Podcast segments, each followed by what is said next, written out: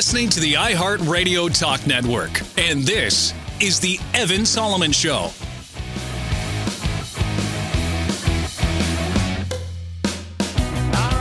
Happy Wednesday, everybody. How's it going in the beautiful country, coast to coast to coast? And a June coming, entering in the season of the summer scandal, where scandals brew, cooked up by the hot sun on a sidewalk. We'll talk about that. Here's some things that we will debate today. Should you have to, if you're of a certain religion, swear an oath to the Queen to practice law? In Alberta, you have to, but we're going to meet a young lawyer who says, I don't want to do it, and he's suing. He's going to make the argument. We'll debate it. It's really interesting. Really interesting. Then we're going to, Canada Day's coming, and guess what? We're not just going to talk about the convoys. We're going to talk about someone who wants to ban fireworks because they're bad. Like everything's bad. Really? Yeah, apparently so. She's got the data that you should have a laser show instead of a fireworks show. Me, team firework. Love fireworks. Love them all the time. My wife, by the way, hates them. I love fireworks. War Room's in town, and the War Room's going to dig into a lot. They have a, they've got a basically a sirloin steak worth of material to eat into. So it's going to be a heavy, heavy, tasty, delicious lunch. Then we're going to get into what's going on in Donald Trump, and I'm going to start there for a second. But I'm going to start there and twin it with the liberal scandal right now on the RCMP. Now, I don't know about you, but I'm paying attention to what's going on on these hearings, the January 6th hearings. It's not Canada, but I pay attention because it's like Watergate, right? It's consequential. The attempt to overthrow a legitimately elected government. That's really what it is. Donald Trump, the evidence is overwhelming that the president of the United States, Donald Trump, tried to delegitimize a legitimate election, even though his attorney general, Bill Barr, and every other major figure told him, you can't do it. This was it. You lost. This is a lie. This is, to use Bill Barr's words, BS. Now, Trump's supporters, things are so polarized, just talking about the facts, it's like you're anti this or anti that. But I want to talk about the tale of two realities, because let's just zoom out of our partisan bickering for a minute. And I'm going to connect what's going on in Canada and I think the most significant scandal for the former public safety minister, Bill Blair, and the RCMP commissioner. And this is consequential. So this is Canada.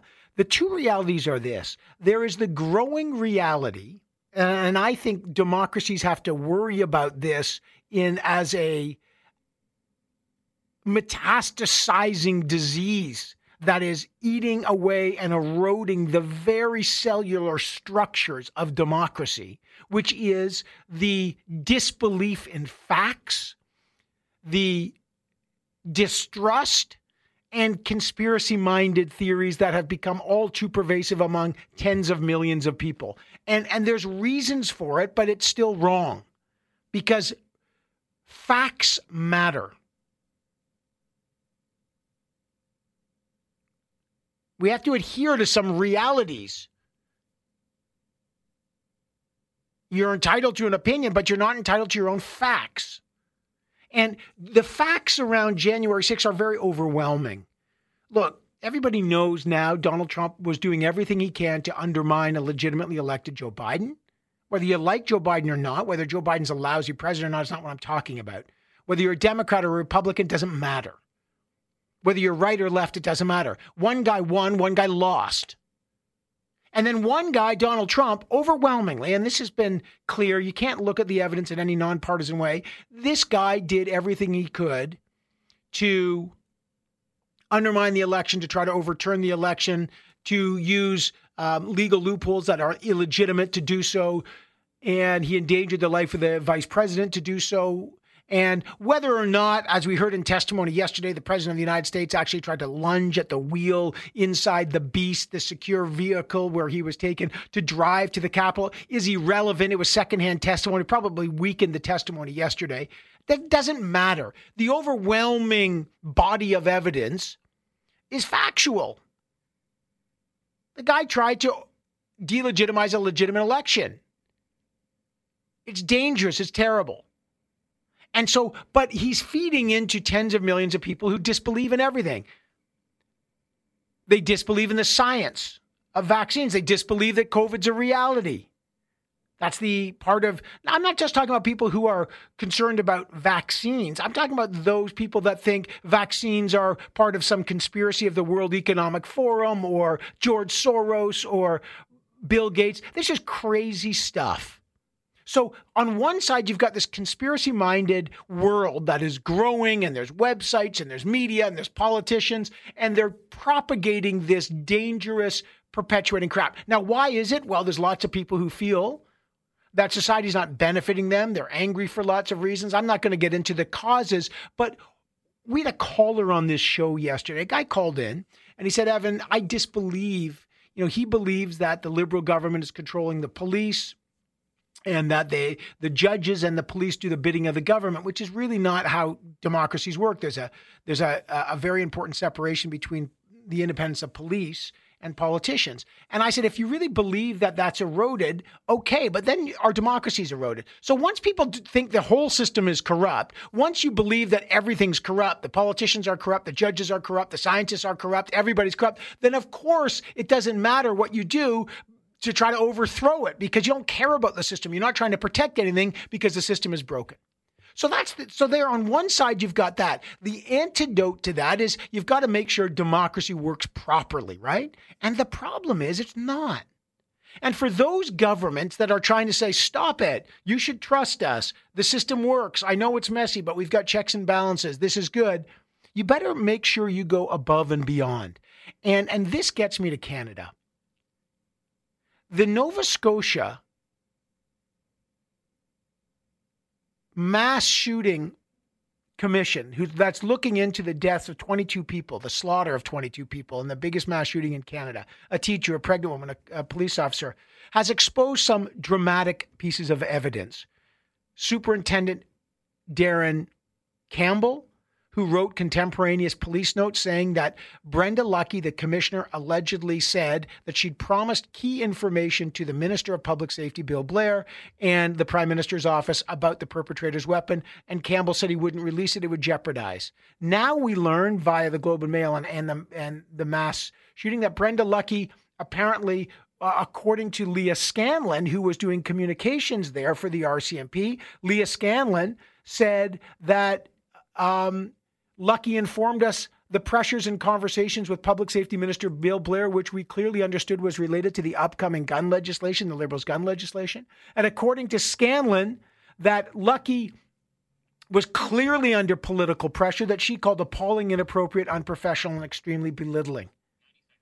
Here's the problem.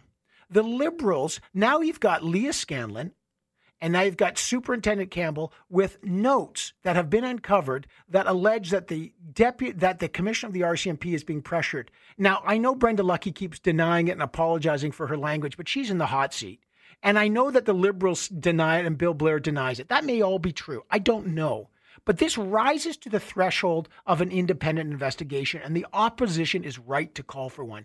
If you want people to believe in a system and not believe in conspiracies and not believe in these kind of unproven allegations, make sure the system works. And the only way it works is if it's transparent. If you decide that with this level of evidence that every single Canadian understands, when police officers are alleging the highest level of political pressure, political interference, which would be a form of corruption, and these are serious allegations from police officers in contemporaneous notes, that some of them which were held back from the mass committee into the mass shooting. That is not transparent, and people will rightly distrust the system. The only antidote to distrust is trust, and the only way to get trust is through transparency. And the only way to get transparency is to have an independent investigation. This meets the threshold. You cannot complain about conspiracy theories unless you do the opposite and open all the doors. We'll be right back.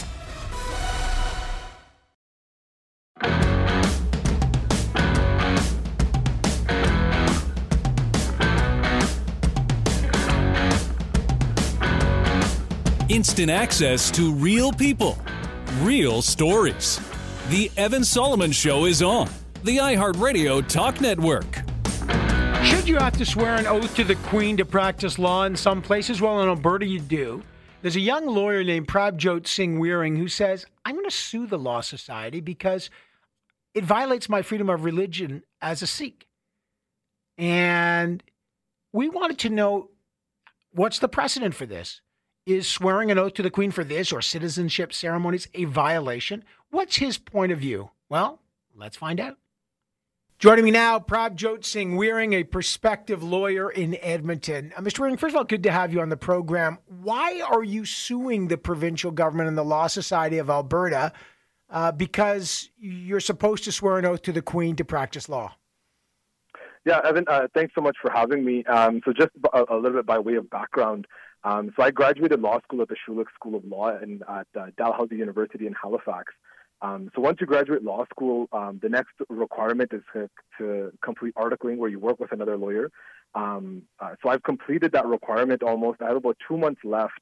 And so for the rest of my peers who have completed the requirement, their next step would be to apply to the Law Society of Alberta to become full-fledged members and kind of go to their bar call ceremony.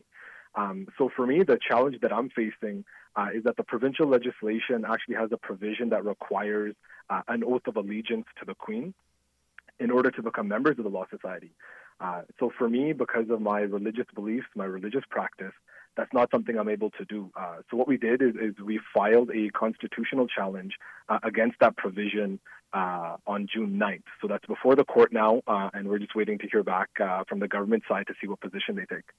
Okay, so you're Sikh, so you're a member of what's called the Khalsa, right? So and exactly. Just so because we have obviously a very big Sikh communities across Canada. Why is this coming up now, and what is it about the oath that violates your religious belief?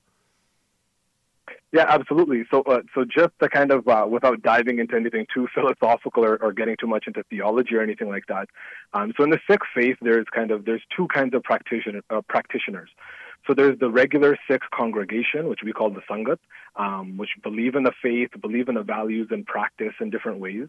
And then there's, a smaller portion within the community that are moved to join the Khalsa, which means so that kind of requires, a more stringent oath to live by certain discipline and code of conduct. So as a part of that process, that initiation process, we swear an oath of allegiance to Akal Purkh, to our creator. And a part of that is, we can't swear that oath again to somebody else with kind of reneging the vows that I've already made. So kind of the best way, it's not a direct comparison, but, joining the Khalsa is almost similar to maybe taking vows to enter priesthood in Catholicism, or maybe taking vows to become a monk in the Buddhist tradition. Not direct comparisons, but something a little bit comparable where it's a part of the community, it's a smaller segment who have taken these kind of higher oaths or vows to live, up to a different kind of code of conduct and lifestyle. So, Mr. Warring, I know there's other places where you don't, like in British Columbia, I think you don't have to swear an oath to become a lawyer. But is there any precedent for this in Alberta, Ontario, Quebec, or does every lawyer have to swear an oath to the Queen? No, and you know what? And that's the funny thing about it. And I think a lot of people kind of read the headline and it's like, wow, look, what is this guy doing? But, I'm not asking for anything super extraordinary. Alberta is actually one of the last major provinces that still has this requirement. Ontario, British Columbia, Nova Scotia, a few others have actually gotten rid of the requirement or have made it optional for lawyers who are swearing the oath. So, the first kind of challenge that kind of came up in 1988 was an Indigenous articling student in Ontario, Patricia Montour, who challenged the oath, and that's kind of what snowballed and when things started to change across the country. So in 2022, all I'm really asking for is Alberta to really catch up and, you know, ensure that the legal community and the bar is reflective of the diversity that we have in the province here. Mr. Warring, we've seen, there's been cases of this, not just for lawyers, but in the citizenship oath. You know that, right?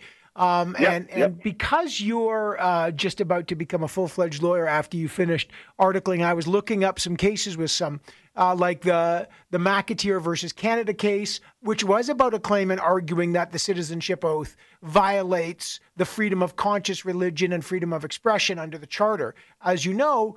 But it was the court ruled it was a justifiable limit, and the Ontario Court of Appeal said there was no violation of the Charter right of freedom because the oath is secular and is not an oath to the Queen in her personal capacity, but to our form of government of which the Queen is a symbol. That's what the court said. What do you make of that as one legal argument?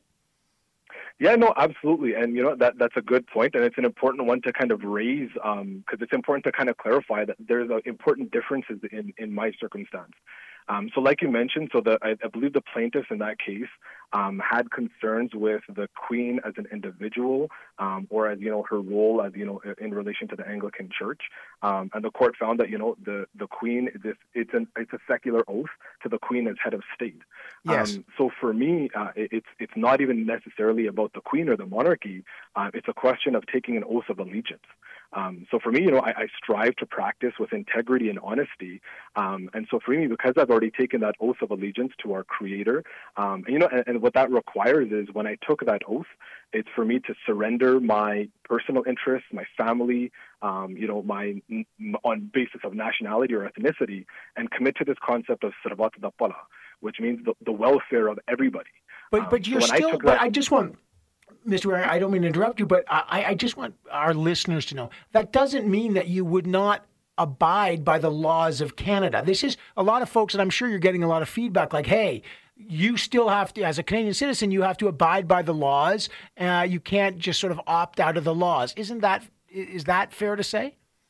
Absolutely, and that's just what I was turning to right now, is that all I'm asking for is to make the oath of allegiance either optional or not a requirement anymore. I would still happily take the barrister's oath that lawyers across the country do have to take, which is a pledge and a commitment to uphold the law, practice with honesty and integrity, and upholding the public interest.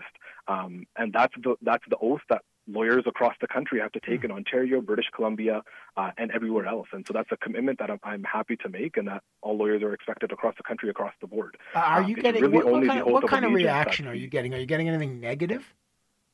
No, honestly, you know, you never read the comment section ever on any article, but the feedback has honestly been very overwhelmingly positive, very supportive. A lot of people reaching out to see, you know, how they can help me. A lot of young students and articling students reaching out and kind of sharing their own kind of conflict and anguish about the prospect of having to go through this as well, including Indigenous students who have reached out with similar concerns. So the response has been overwhelmingly positive, and, you know, I am confident and hopeful. You know, it's a matter of time, but I am confident that we'll be able to get to some kind of resolution soon. And just quickly, in this last second I've got, how quickly will you find out? You know, the court system kind of has its own process. It's kind of unpredictable, and it's hard to kind of pin it down to a timeline. It could be months. It could be a year. It might be a little bit longer than that. So I'm strapped in for the ride, and kind of we'll see how things go. Well, I'll say this. You're about to become a lawyer, and you're right in the thick of it, which is exactly what it's all about. Prabjot Singh Warring, great to have you on the program. Fascinating. And these are the absolutely critical kind of debates societies have to have. I love it. Thank you, sir. Yeah, absolutely. Thanks so much for having me, Evan. I appreciate it. So I want you to have the debate. So that's Prabjot Singh Warring. So he's suing on this. Now, many provinces make this optional. But I'd love to know what you think about this. He's coming at this from a legal argument. Now, he's not suggesting that he would not abide by the laws of the land.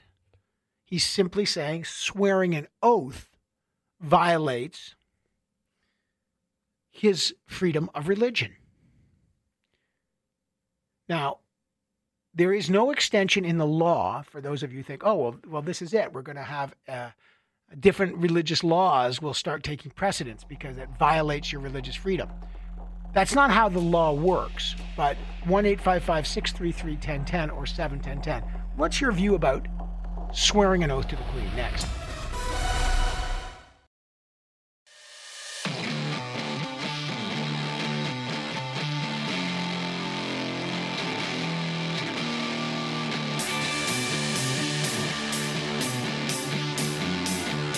Strong views, powerful opinions. The Evan Solomon Show continues on the iHeartRadio Talk Network.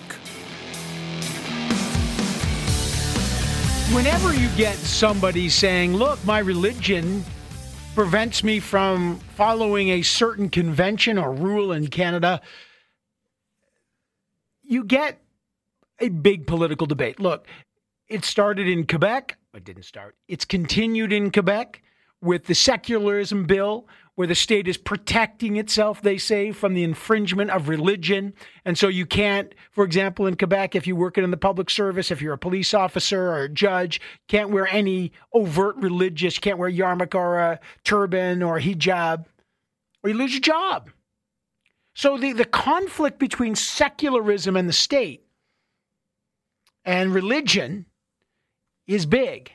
And we just spoke to a young lawyer, Mr. Warring, who has to, he's Sikh, and he's a certain sect within the Sikh religion, Khalsa. He's entered what's called the Khalsa, which is a more rigorous set of obligations. And he says his obligations prevent him from swearing an oath to the Queen, and he thinks it violates his, in the Charter, it's called Section 2, your religious freedom rights.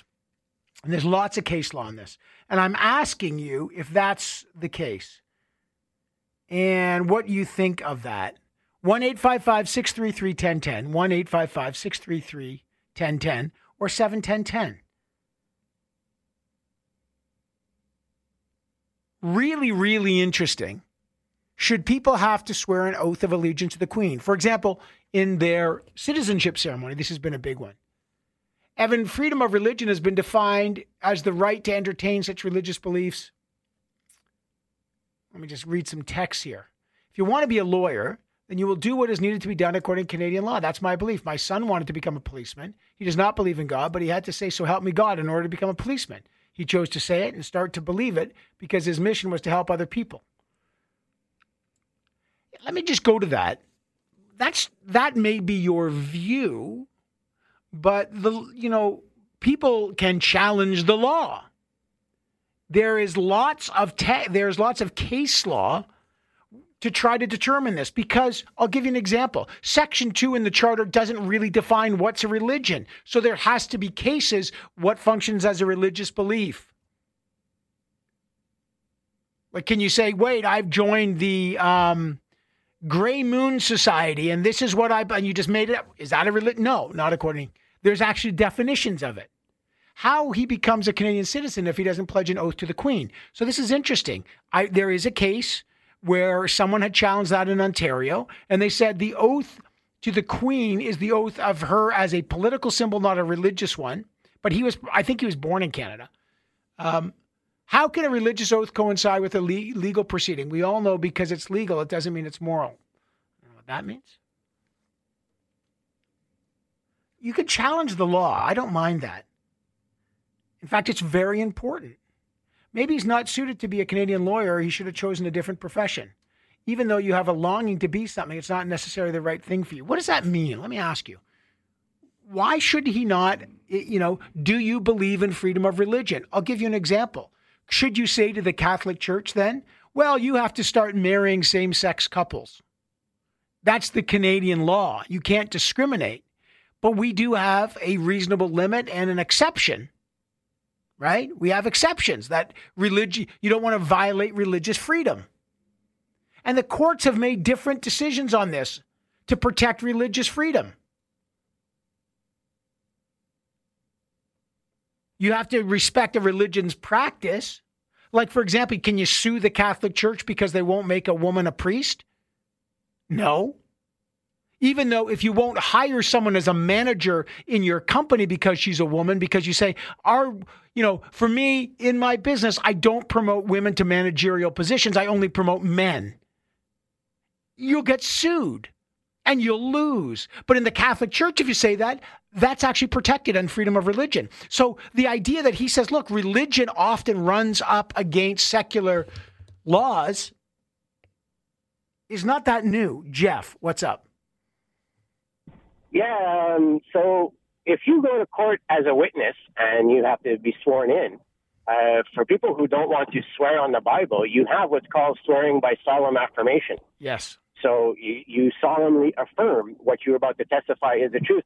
So this person that had to become a cop that had to swear to God, I don't understand why he wasn't able to do something similar. Well, he's actually becoming a lawyer, not a cop. Becoming a lawyer. Yeah, I agree with you. Then that's his point. His point is I can't swear an oath to someone else. I'm still going to uphold the law. And this is not that exceptional. Most other provinces have it. He just wants Alberta to catch up to exactly the kind of thing, the oath or the solemn affirmation of allegiance, which is... No, please don't confuse the Quebec secular law as something good. They're basically, because in the Catholic Church, it's easy. If you're a Catholic, you're wearing a cross. You can stick your cross under your shirt. It doesn't bother anybody. But every other religion that wears something, it's too apparent. So this is being hidden as being secular, but it is a completely racist law.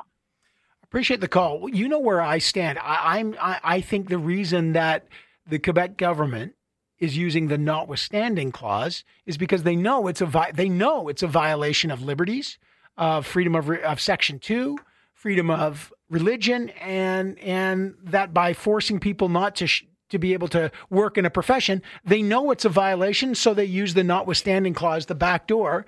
And you're right. My view on that is I have never understood that. I've spoken to Quebec politicians about it a lot. Bruce from Lindsay, what's up? Hi, Evan. Thanks for having me on. No, I don't understand. This guy seems like a very young and educated man, and he went through a lot of university schooling to get to where he's at. Wouldn't he have realized that he had to do this oath to the Queen at one time? Maybe he should have thought of that before he pursued being a lawyer in Alberta. Yeah, but I think he did, but he wants to be a lawyer, and he thinks there's an unfair barrier to entry that very few other provinces have. This is his home, and he's decided to make a change. Like what I like about here's what I like, which is if you think there's something unfair, right? And this has happened throughout our history. Women said, you know what? We'd like the right to vote. And someone said, well, if you really wanted to run as a politician, didn't you think you should check if you have the right to be a politician? Well, you have to change those laws. So laws that may be there that are infringing on someone's liberty ought to be challenged, and the court will make decisions. So I like his individual determination to change something he thinks is unfair. Don't you? Like, wouldn't you do the same? That's how things change. We have the freedom to challenge things through law. What I like is that, for example, he's not saying, I don't like this. I'm going to, burn something down, or I'm going to illegally do something to the court. He's actually doing the right thing. He's challenging it through exactly the channels that a democracy has. He's making great arguments. Whether he wins or loses is up to the court. But isn't this exactly what we want in a democracy? You don't like it? There's an avenue to challenge it. You do certainly make a point. You certainly changed my mind on my theory of what I just mentioned to you, because, like I said, it's good for him to challenge it.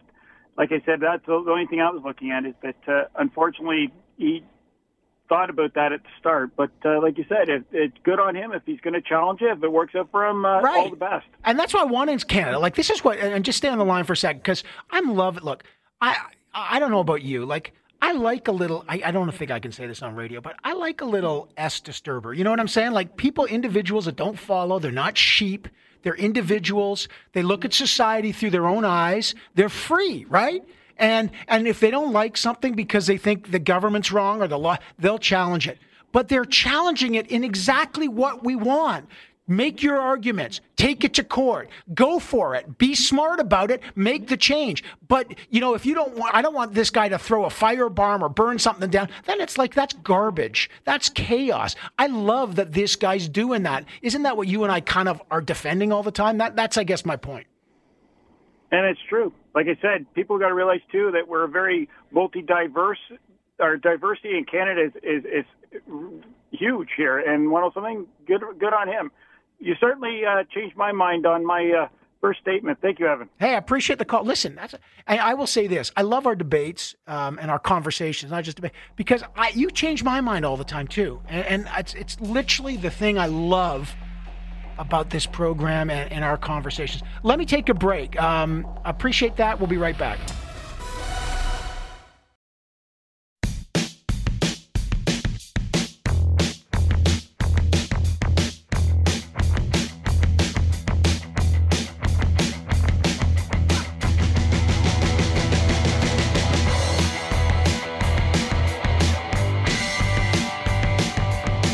Bringing the story to life. It's Evan Solomon on the iHeartRadio Talk Network. I have more memories of fireworks and good memories with when I was a kid, sitting on lawn chairs with my neighbors, the Latimers and the Birds and the Solomons, and we'd sit out and we do fireworks often in the Birds' backyard. Incredible. Then, you know, my brother loves them, my sister loves them. Sometimes at a lake. Now with my own kids, we used to go to, we spent a week in Prince Edward County at this little farm and a bunch of families. And I love, so I'm just telling you where I come from. My view is I love fireworks. I love Canada Day fireworks. So I'm into this. And then Becca Amendola from King's University College and Fanshawe College student said, look, we should ban fireworks. And she wants to ban them in London, Ontario. And then she makes a really good case. And I told you before that sometimes on this program, you change your mind and you have to challenge yourself. And I'm like, I love fireworks. But then I started reading about Becca and she's starting to make these really good points. And so I thought, okay, I got to bring her on and hear why we should cancel fireworks. Hi, Becca. Hi, how are you doing? I'm good. This is great because you're challenging, this is like my childhood. This is like my memories, but you're making some good points. So lay it down. What is the case against fireworks? Well, by the way, I will say this. My wife is probably on your side, but go ahead. Awesome. Well, I just want to say that I am also a huge fan of fireworks. I have always loved them, and I have seen more shows than I could possibly name. But as an environmentalist, I took some time to do some personal research about the impacts of fireworks, and I came to realize that the 5-10 minutes of joy in a private show, or even an hour of joy when it's a big show like what the city's talking about putting on, is just a brief period of joy for what is otherwise long-term harm to the environment and to our local community. And so what's the harm? Tell us. There's so many. It's actually quite scary. First and foremost, fireworks are founded on gunpowder. So they're gunpowder blowing up in the sky, but they have a lot of different metals and toxins in order to make the pretty different colors and sparkles.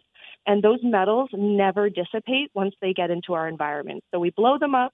We watch the cloud float away. It slowly dissipates down into the water, into our local backyards. And people with breathing issues are breathing that in. They end up in the hospital quite a bit after large shows. People, infants and elderly who are obviously not going to benefit from taking in toxins are. Our local gardens will be taking that in. And the fact that the city always does it over the Thames River means that every single time they do a show, they're increasing the toxic metals on the shores of that river. And it's never going down. It's never dissipating. It's always just getting worse. So okay, I'm speaking to Becca. Here's the thing. I understand, and I've read a bunch of this. So I know, for example, when you need an explosion, you need to have an oxidizer, and you need something called a percolate, and they are contaminants, right? And yes, exactly. I understand that. I guess my question is, like everything, you know, we're all complicit in a form of pollution all the time, right? Like we you know, you take a bus, you know, we're making these trade-offs all the time. You know, when you take a bus, you're collectively, or you drive a car, you get on a plane. It doesn't matter. You go to a building, you buy something with plastic in it. You know, whatever it is. That's so we have a level of complicity. I guess the question is on the cost benefit. Is the damage from fireworks so bad that they ought to be banned? I guess is the question. Well, yes. So my thing is that I presented to the city that the reason for the ban is the same reason that they ban cosmetic pesticides. The benefits do not outweigh the harms. The fact of the matter is we can deal with particulate matter in our air raining down on us for upwards of a week after a full show. When you're at a show, the particulate matter intake that you breathe in is 49% higher than usual. That is incredibly harmful to people. And the big thing here is that, like I said, it's constant. It's always building. The toxins are getting in higher concentrations every time we have a show, which means we are costing future generations the beauty of our environment. And one of my biggest things is that I told council this last May, and I've also since been in communications with them about all of these environmental issues, as well as animals abandoning, like mothering birds abandon their young. Those young end up dying. Deers jump into busy streets. They wouldn't usually do that, but they're so terrified from the noises. And as I mentioned on a CTV interview I did, lots of different situations of heart attacks happen. Animals have heart attacks. People have heart attacks. There's a lot of trauma from the noise. Okay, so I would say this. My dog does, like, Puddle freaks out at fireworks, hates them. Yeah. Hides in the basement. I understand that. So do you have documented data on the impacts on wildlife, either instant deaths or debris left behind that hurts them? Yes, there are countless easy-to-access, Googleable scientific studies that have been done in various different countries demonstrating the particulate matter issues, the wildlife issues, and the human issues, the people that experience serious harm. Over 9,000 people per year end up in the emergency room just because of misuse of fireworks. In between 2005 and 2020, we had over 100 people die just because they didn't know what they were doing. And so that's different. That's not environmental. That's like people doing dumb things with fireworks, right? That is people doing misuse. Yeah, let's get rid of the dumb. Yes, if you're shooting a firecracker in someone's face, I get it. I understand that. but let's. I just want to talk. I'm not banning fireworks because a bunch of yokels try to stick one in their face. I understand that. Yeah. But I remember being a kid, and one kid on our block was shooting fireworks at us like it was crazy. Oh, but that's not what we're talking about. It's the environment. Our main cause is the environmental aspect, right? That a lot of people are easily, because we're in such a complicit society, they're like, well, but we've been doing it all this time. Why can't we keep going? And the fact of the matter is because all this time we have been putting that particulate matter into the environment and costing future generations this environment. We are putting those metals into the Thames River, which feeds directly into the Oneida Reserve, and their water treatment plant hasn't worked in years. So the council, by doing a show over the Thames on Friday, they are knowingly sending toxic water to infants, elderly, and anyone else living on the reserve. So, and I've looked at some of these studies. There's a lot of studies. So your point is what? What's the alternative? Like, so no fireworks, then what? What's the alternative? We don't want people to stop gathering. Canada Day is great. Please keep celebrating. Keep coming together as a community. We need that in our life. But let's turn to alternatives. We've got drones as options. There's tons of beautiful drone shows out there these days, but there's also laser shows. We actually had the Hyde Park Business Improvement Association here in London do a laser show just a couple weekends ago. It was beautiful, and it was an excellent example of an alternative that we could consider. Okay, but what if someone says, well, there's another Beck out there says, well, you know, the batteries of drones are lithium batteries and the mining for lithium, and you're contributing to more environmental damage in the north from lithium. You're just displacing it for your pleasure, and now you're wrecking it for bad. Like, you know what I mean? Is there an endless source of damage? There is a lot of issues, but we are improving our use of power on a regular basis. A lot of our intakes for power are becoming renewable, and there are other options as well, such as like light shows that we do during the Christmas seasons where people can walk or drive through those lights. That's another option. There's okay. a lot of options if people want to. And I just got 10 seconds here, Becca. But London's going ahead so far. Okay, I think. Yeah. But Collingwood is doing a ban. I saw that. Collingwood, Ontario. Becca Amendola is a King's University College and Fanshawe College student. Hey, I love fireworks, Becca, but you are a compelling debater and have the science on your side. I got to take a break, though. Wow.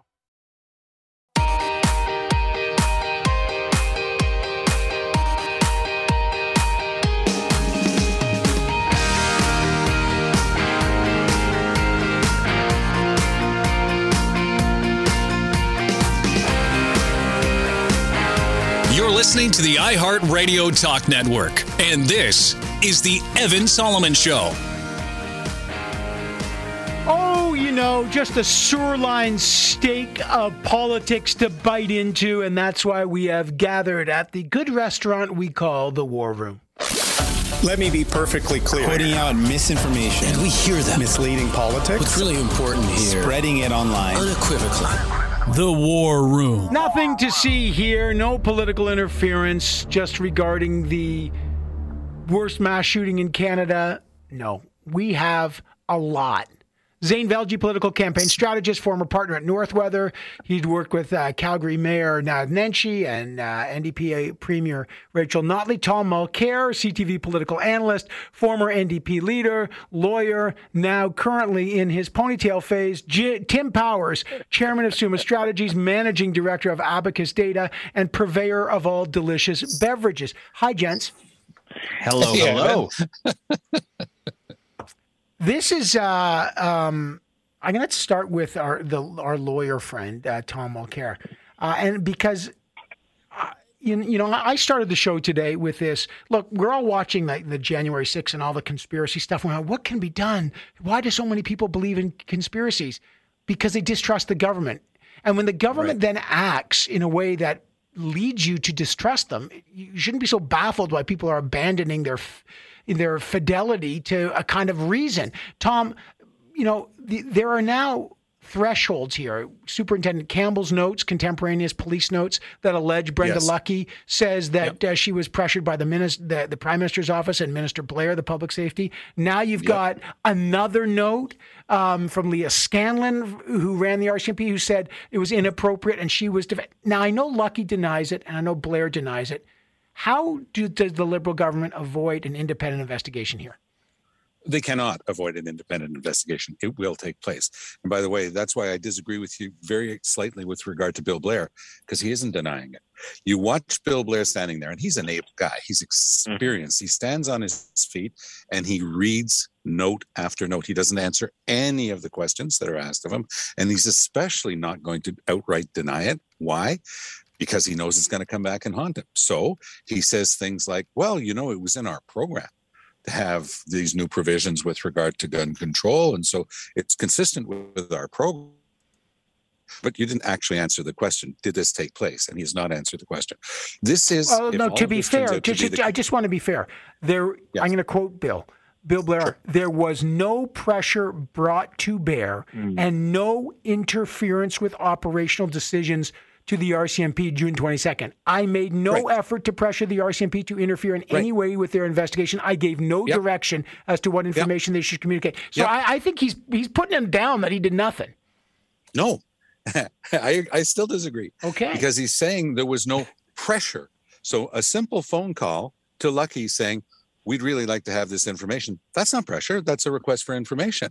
So he's dancing all around the edges of this thing, and he's got plausible deniability with almost everything that you just read there. Does it give the overall impression that he, in fact, is saying that they had nothing to do with it? Of course, that's the impression that he wants to leave you with. But at the end of the day, to go back to your initial recital, Evan, if it is, as is alleged in those police notes, which for me are very hard to question because you'd never... The real question is, why would anybody lie about that? And there doesn't seem to be any possible motive.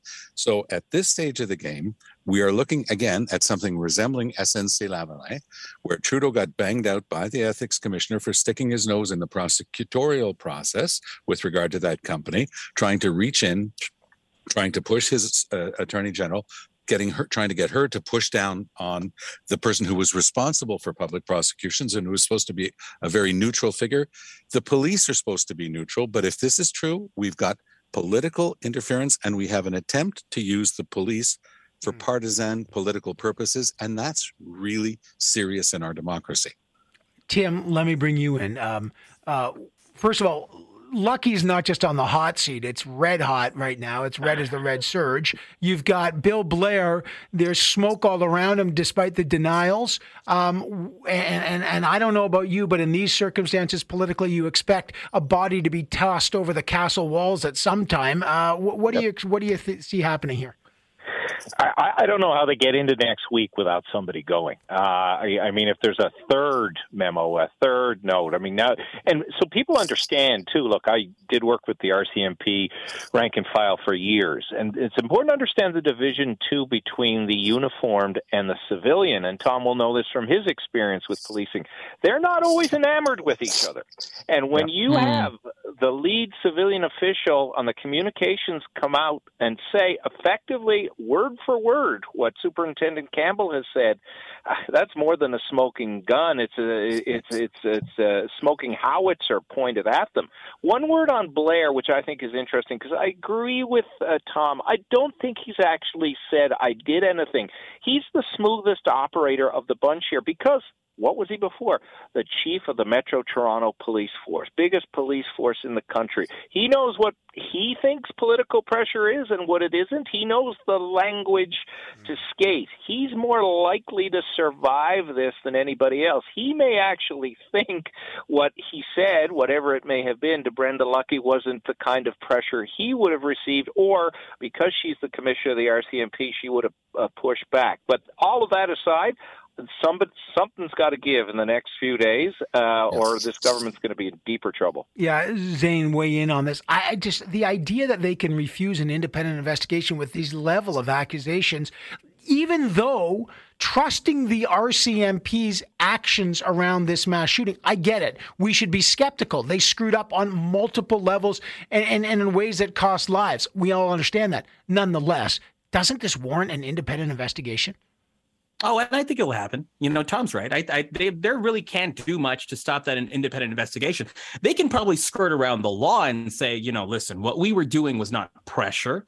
It was just simply conversing. But at the end of the day, was it conversing? Was it pressure? It doesn't matter because it's politics.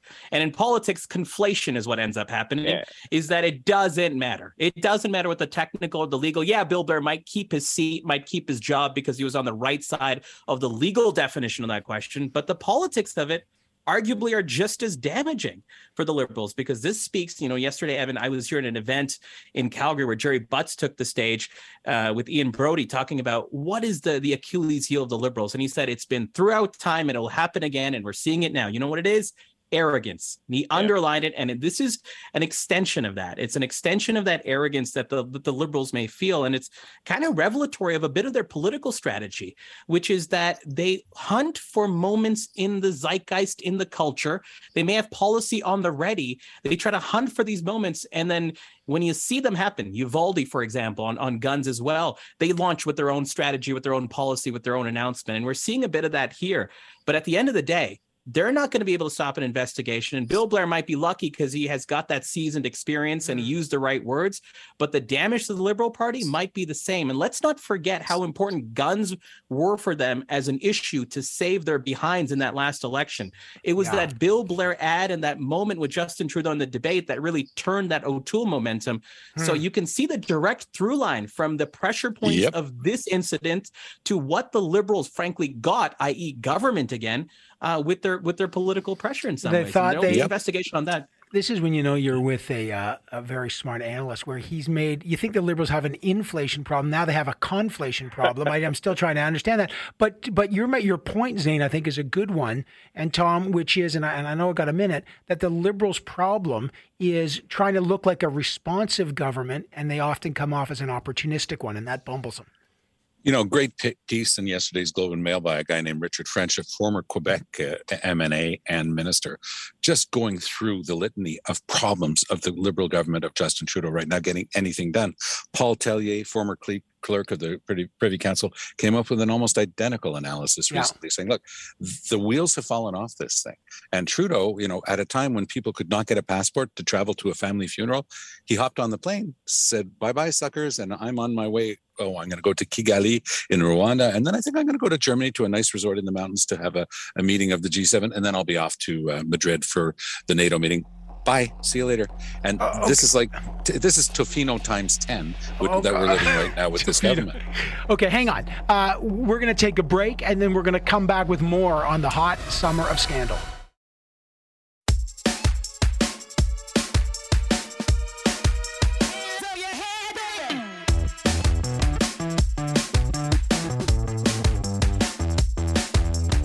time in your car doesn't have to be time wasted. Join the evolution of talk radio. This is The Evan Solomon Show on the iHeartRadio Talk Network. So welcome back to the program. We're inside the war room with our three friends, amigos, Zain Velji, Tim Powers, and Tom Mulcair, who I so crudely cut off, although he did manage to make an absolutely scintillating last point. I don't know how you do it, but I guess it's just from the question period. This is Tofino times 10. Yeah, Tofino times 10. Taking off to this whole series of meetings like he did on the day that he had set aside, you know, for truth and reconciliation and recognizing the importance of what the indigenous population of our country has gone through. And he hopped on a plane and left. And it's the same sort of feeling that a lot of people are starting to get about Mr. Trudeau, that he's unplugging from this stuff. Okay, so let me ask you, that sets the table at Tofino times 10. And I'll start with you, Zain. Like, we're going into the summer season. Now, it's usually barbecue season. The Liberals may be barbecued on some of these scandals, and we'll find out. But what are the biggest challenges in your mind, first facing the Liberals? And then, of course, there's a Conservative leadership race that is feverishly going on. I mean, the only thing hotter than some parts of the Canada right now are Pierre Poilievre's Twitter feed. Every day he's got another thing on there. What are the biggest challenges facing each side? I'll start with you, Zain. So for the Liberals, I mean, it's their lack of storytelling and their lack of emotional storytelling. And you know, the issues facing Canadians right now aren't esoteric. They are not bigger than life itself. They are life. They are the living through the summer. They are the cost of that gas for that road trip. And so everything the Liberals have tried to do thus far on the affordability crisis, which will find itself in a new but certainly similar lens this summer, has not necessarily resonated, especially at an emotional core. And so the fact is, you know, despite its barbecue season, they can't look unplugged. They can't look like they're just putting their feet up while the rest of Canada decides whether they can put their feet up or they can afford to put their feet up for a week or 2 weeks this summer. So that's their biggest challenge. For the Conservatives, you know, the question is, as the heat scorches outside, how scorched earth do they want to continue to be? And that's really forced at one person. How scorched earth does Pierre Poilievre want to continue to be? Because if he thinks he has this in the bag, is he going to let up at all against this assault? Not against Justin Trudeau. We expected that. But against his own party, against his, you know, fellow candidates in the race, because that has not slowed down or stopped. And maybe he will take some stock a week off in July and say, am I doing the right thing for the long-term future and the prospects of my electoral viability? Should I win this thing by going in this direction? And I suspect he'll you know, drop that drink and come back a week later and continue doing it. But I really hope he introspects about what the long-term damage of his scorched earth strategy looks like to the future of his political prospects and the party he's trying to keep together. Timmy, weigh in on both, and refracting that last point through the Michelle Rempel Garner, when I've never seen someone say no to becoming a premier in a way that was, you know, almost 3,000 words of no, which was. You know, look, much of it on the public record, but, you know, you can, I think I've been camping with smaller bonfires. Zane's probably the one who's drinking if he thinks that Pierre is going to change his tune at this point. He's not going to. I would like him to as well, Zain, but it's not going to happen. Michelle's essay about the UCP, which has been transposed in the National Conservative Party, is active, accurate, and reflective. I mean, look, the Conservatives.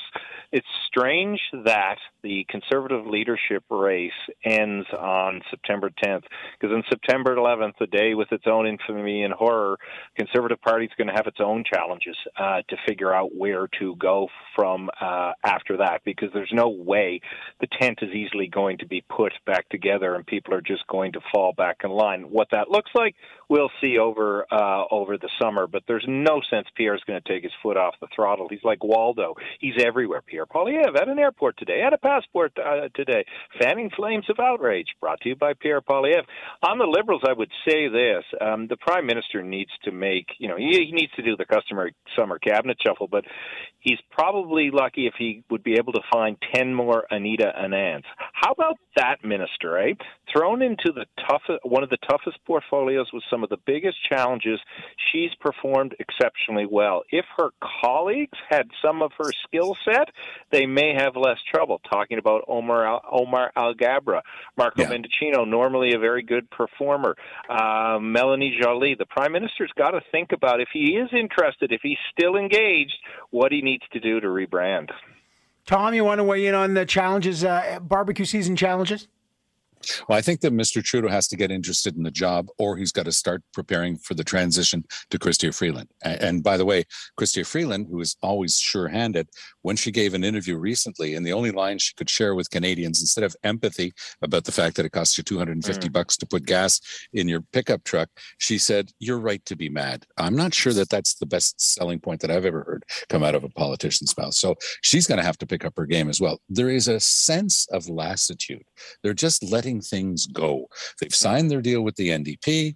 They figure they can coast for 3 years. Yes, you can coast to a certain extent, but if you give up on the art of governing, and the Liberals have always been very good at connecting with people about governing, about saying, this is what we're doing for you, that we've got your back, all that sort of stuff, that's all gone out the window.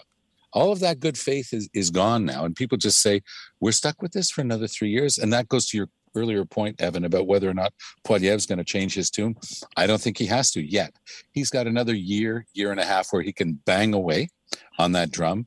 He knows that he's going to have to start changing his tune as he starts the slow glide path into the next election. And that'll have given him time to be able to show a slightly different Pierre Poilievre, because, of course, things like Bitcoin are going to be following him around like a casserole clanging behind your car. He's got stuff like that that he's going to be trailing. He's got to come up with a new narrative, but I don't think he's going to become a softie overnight. He's a hard-bitten guy, and that's why they love him. Yeah, I don't know from an authenticity point of view if Pierre Poilievre, like if the heavy metal band can release the odd ballad, maybe he does that. He probably is being told, like, yeah, release Sarah, do the ballad, but I don't know if he does that. Go ahead, Zain. I was just going to add, one contrast that's emerging from this conversation that I think is quite fascinating, and we may not even acknowledge, perhaps subconsciously, is as the Liberals look like they're dropping a few balls, and I've heard the word checked out, as they look checked out with this tremendous, incredible power that is government, you've got a guy standing on the other side telling you with incredible message discipline what I would do with the rudders of government. And I think it makes his message even more compelling in the summer. I'm not naive enough to think that he's going to change too, and I just hope he realizes the downstream effects. But the contrast is powerful, where the other folks don't even look like they're dropping balls, but may look like they're checked out. He's like, I'm going to take that privilege and I'm going to do X, Y, and Z with it. And he's got this incredible message discipline that seems to be penetrating quite strongly. It's incredible that Sheree and Brown are like silent. Like Pierre, man, he's got a gift to have the spotlight. Just real quick, I got 2 minutes. Does Tom, you said it, and I'll go with Tim first, because this is technically a question as political experts. If you think Trudeau may pass the reins, as Tom said, to Chrystia Freeland, what's her game? Does she have political, we know she's smart, but does she have political game, Tim? I don't know if she does. She certainly has a major empathy deficit. I mean, Tom gave you a very good example before. And when you watch Chrystia Freeland perform, there's no doubt she's smart, but it's connection, authenticity.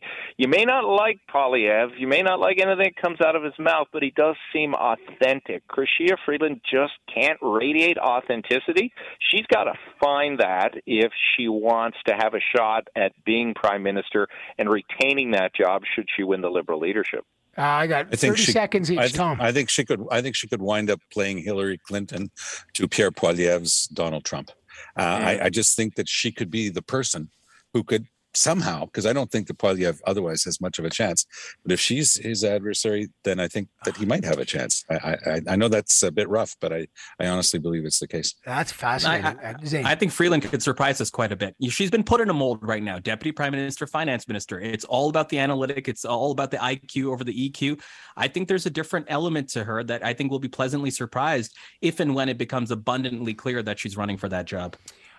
Zain, you're going to be depressed today because the word of the day goes to Tom for lassitude. Sorry, I know you like the big words, but Tom... You didn't like inflation?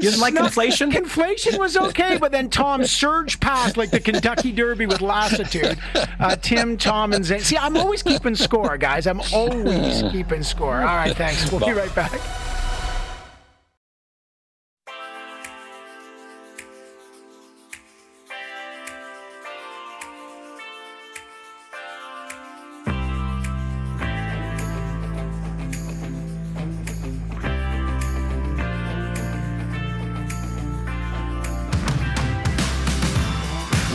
accountability is key.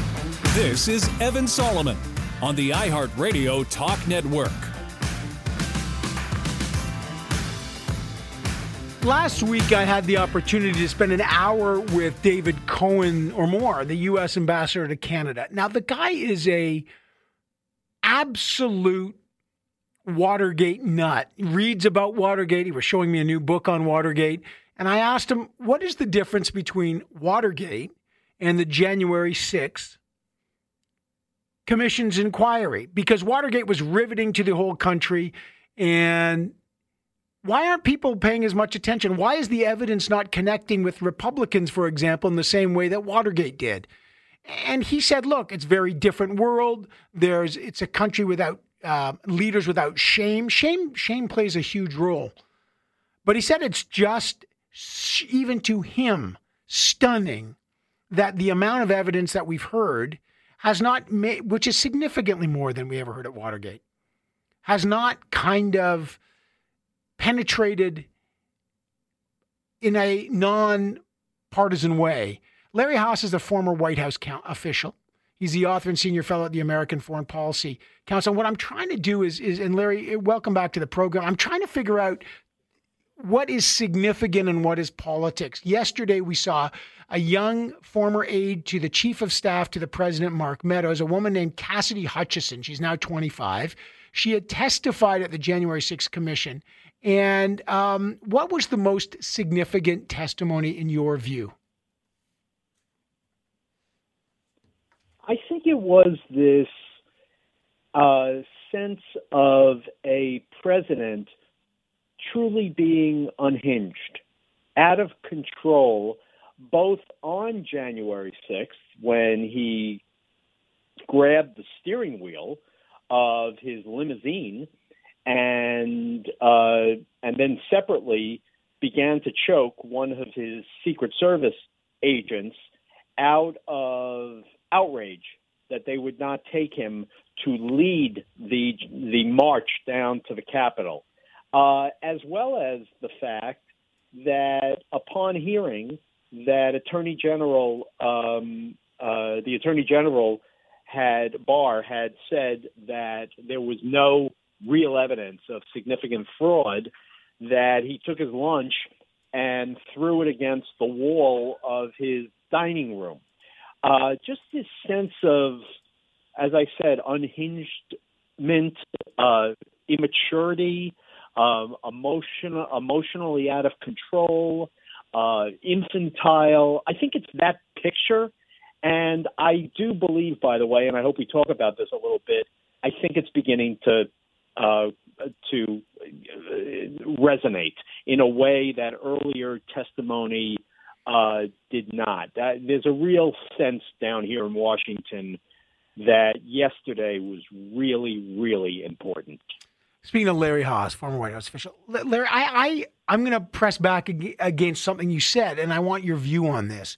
I thought Hutchison, in some of her testimony where she had direct witnessing, where she was looking, when the president threw his dinner at the wall and she's clearing ketchup off the wall, or she heard thoughts when he said, she heard this when he said, turn off the mags. These are the devices to essentially the metal detectors to let people have weapons come in. This to me was devastatingly. First of all, that he knew about it, that he was letting weapons in. They're not coming from because she witnessed it. But what you mentioned, I actually thought this weakens her. And I want your view of this, because what she said is she relayed a story that the deputy White House chief of staff, Tony Ornato, told her about, the president was in the Beast, which is the car, and he lunged at the bodyguard, Bobby Engel, and he refused. Listen to this. The president reached up towards the front of the vehicle to grab at the steering wheel. Mr. Engel grabbed his arm, said, sir, you need to take your hand off the steering wheel. And then apparently she says she was relayed the story that he lunged towards Bobby Engel. Listen. Mr. Trump then used his free hand to lunge towards Bobby Engel. And when Mr. Ornato had recounted this story to me, he had motioned towards his clavicles. You know this better than me, but This is secondhand testimony that has now been denied. Why is it as significant? If she didn't witness it, I think that weakens what she's saying, no? I don't think so. Of course, she did not witness it, but she did witness the fact that the president's lunch was all over the wall. You expect the people around the president, the former president, and his small cadre of thugs and acolytes to deny it. That's no different than in any scandal. But keep in mind, that core group now is becoming more and more isolated. It's this very small closing group. She has now basically put Mark Meadows, the chief of staff, at the center of knowing about and helping to facilitate criminal activity.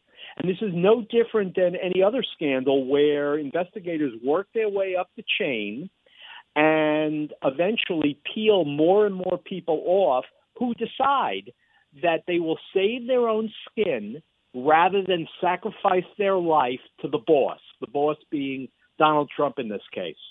So I think yesterday was very significant. And frankly, if you watch the hearings, she was quintessentially believable. The fact that the people around Trump are denying it, I think, is really immaterial. I mean, when was the last time they had any credibility with regard to telling the truth about anything? But what if they say, we'll swear under oath that didn't happen? We'll get a bodyguard. We'll get Engel to say he never lunged at me. Well, that's quite a theoretical possibility. But until they do get somebody under oath to say that did not happen, I find her extremely credible. And, you know, we'll see what happens in the coming days. But no one has come forward and said, call me to testify she's full of baloney. No one has said that. So does this where does it go now? Like I mean, this keeps going. You think this is having some material impact? Has it reached the threshold for criminal charges, or is it just still political? Okay, so I think this is having an impact in a number of ways. Number one, on the political side, we are seeing now in focus groups something show up among Trump supporters that has been absent until recent days, and that is the fact that while people within the Trump orbit continue to support him, more and more Trump supporters do not want him to run again. And I suspect that's because they see his increasing political vulnerability. They see the possibilities, which I think they're wise to see, in terms of Republicans taking back the White House in 2024. And they understand that running someone again with the baggage that he is accumulating puts their possibilities for 2024 at great risk. So I think that even the Trumpsters are beginning to turn around on the question of, would it be wise for us to run this guy again? So that's number one. That's the political. I got about 40 seconds here. Go. Okay. I think the committee is putting enormous pressure on the Justice Department to bring criminal charges. I think that the evidence of criminal activity is really, you know, becoming more and more clear. And then finally, as I said earlier, I think we're going to see more and more of the Trump people peeled away as they begin to save themselves rather than save Donald Trump. It is, I will say, it is among the most riveting inquiry I've watched. And I think it's in some, the allegation's worse than Watergate. Larry Haas, former White House official, author. Thank you, Sir Larry. Always a pleasure to get your perspective. I really appreciate it. Folks, we're back. We got a great segment coming up. Stay with us.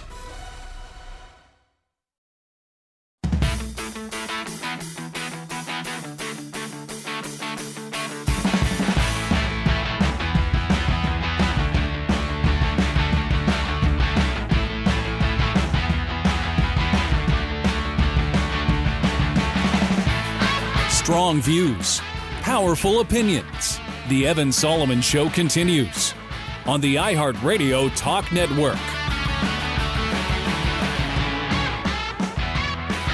Well, the calls went bonkers. I love our debates. Earlier in the show, because Canada Day is coming, we wanted to talk about fireworks. I love fireworks. I'm looking forward to fireworks. My brother and sister and I always buy a lot of fireworks. We love them as kids. Our kids love them. I love going to fireworks. I love fireworks. Okay, my wife, not so much.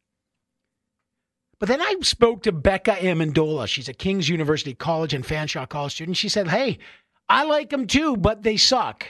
They have particulate matter. They're polluting. They use metals for all those colors you like. They leave a whole mess environmentally for wildlife, and you got to stop doing it. I was like, oh, come on. We can't even have like an hour of 20 minutes of fireworks anymore. But you know me, listen, you got to challenge yourself and figure it out.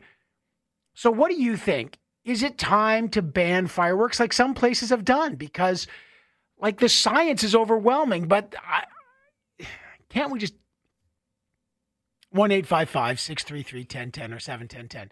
You know, I love this program because sometimes you change your mind on this show. And I am all in on fireworks. I will be going to fireworks, but now it's going to be like, oh boy, I know it's bad, but everything's bad. You buy plastic, it's bad. I get it. But can't we, do we just have to accept some? And Becca's like, no. Now, our text board blew up, 1-855-633-1010 or 71010. Earlier in the show, here's what Amendola said. She said, listen to this. And I came to realize that the 5-10 minutes of joy in a private show, or even an hour of joy when it's a big show like what the city's talking about putting on, is just a brief period of joy for what is otherwise long-term harm to the environment and to our local community. So she's going to say there's like metals, there's toxins, the metals never dissipate. And I said, well, is it that bad? And she said this. The benefits do not outweigh the harms. The fact of the matter is we can deal with particulate matter in our air raining down on us for upwards of a week after a full show. When you're at a show, the particulate matter intake that you breathe in is 49% higher than usual. That is incredibly harmful to people. Ban fireworks. Are we doing that? Apparently we are. Evan, I have the same memories as you. They were great, but it's not like that anymore. They're not the same fireworks. Very loud, huge things now, not the baker's dozen, the sparklers, the burning schoolhouse, the little worms. Because of what I see in our neighborhood, they are like commercial fireworks. I say down with fireworks, says Ellen. Oh, Ellen. First of all, Ellen, I like that you name check the burning schoolhouse. Love that.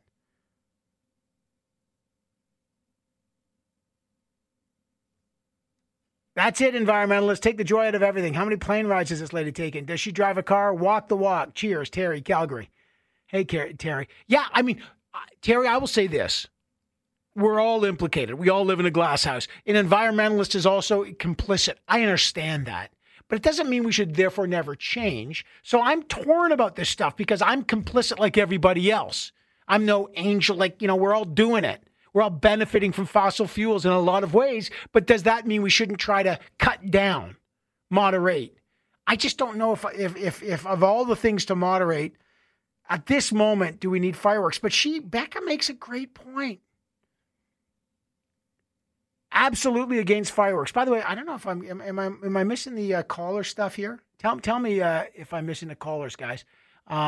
1-855-633-1010 or 71010 because our phones were blowing up before, as my text board is blowing up.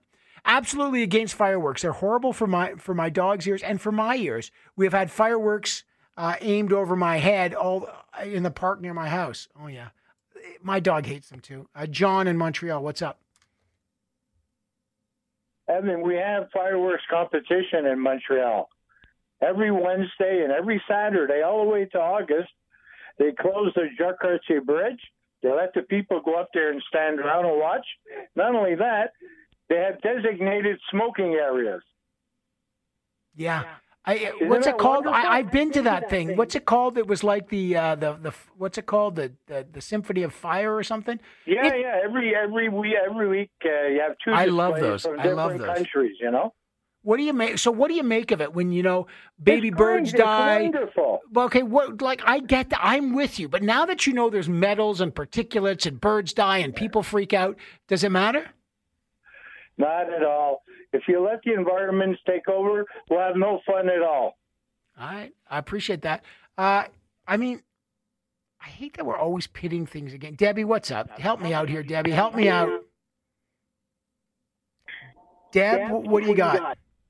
I think that we should ban the private use ones and charge a fee for the public, like for municipalities, so that it's an environmental fee where we're paying for the cleanup, and that way we still get to experience the fireworks. But I do agree. Like I've lived in localities where there is refuse left behind, and you're finding it for months. Deb, I can see the politics of that. Fireworks tax. Oh, my God. But actually, you're right. Like, in a good economy, like a pure economy, everything's charged, right? You want to value everything. That's actually a conservative principle, but I can see people freaking out about the fireworks tax. Can you imagine? It's like Debbie and her fireworks tax. Thanks, Deb. Enjoy Canada. Like, can you imagine? You're like, what? I'm just trying to be practical. And you're like, you're a gatekeeper. Justin in Toronto. What's going on, Justin? Hey, Evan. Yeah, you know what? I kind of get what you're saying. I'm a big fan of fireworks myself, but having listened to the guest that you had on, made some pretty good points. I think ultimately, at the end of the day, as long as you can recognize that there is always room for improvement, and I think a strong mind is a mind that can be changed and acknowledge that there are some things to look at in a different way. But at the same time, don't drive yourself crazy trying to, fix everything. Just recognize that there's small things you can do here and there. And I think that's really how we have the best impact. So what are you going to do? So that I love where you're coming from. The moderation. Don't freak out. Nobody's perfect, and people that think they're perfect aren't. And people are going to make different choices. But would you go to a fireworks display? Would you buy fireworks this year? You know what? I wouldn't buy fireworks. I mean, so where I live, they kind of go up all the time. It's basically impossible for me not to see them. So, I mean, I'm sure I'll look at them, but I wouldn't really be actively participating in getting any of my own. I am now torn because I love buying fireworks. I love doing it. Oh, man. Because here's the great thing. Becca has kind of put me into mind, and I hope it doesn't mean that Canada Day and Fireworks Days are joyless, because I love these things. But she's not wrong. Like, you can't deny what she's saying. And so now maybe you're right. Maybe this is about raising your awareness, and maybe you moderate some. I don't know. Becca and your facts. I always say, I follow the facts. And then Becca delivers some facts, and it challenges something that I really like. And now I'm all, good old Becca. That's probably that's life, right? Like, you really want to do something and someone presents you an argument and it's like, that's really good. I think I'm just going to either have to ignore your facts and be a total hypocrite and just go for it, or just be like, okay, point taken, and basically be a little more joyless. Anyway, listen, whatever you're doing, enjoy it. At least we got the facts and you can make your own decisions. I love our discussions, and I'll see you all tomorrow.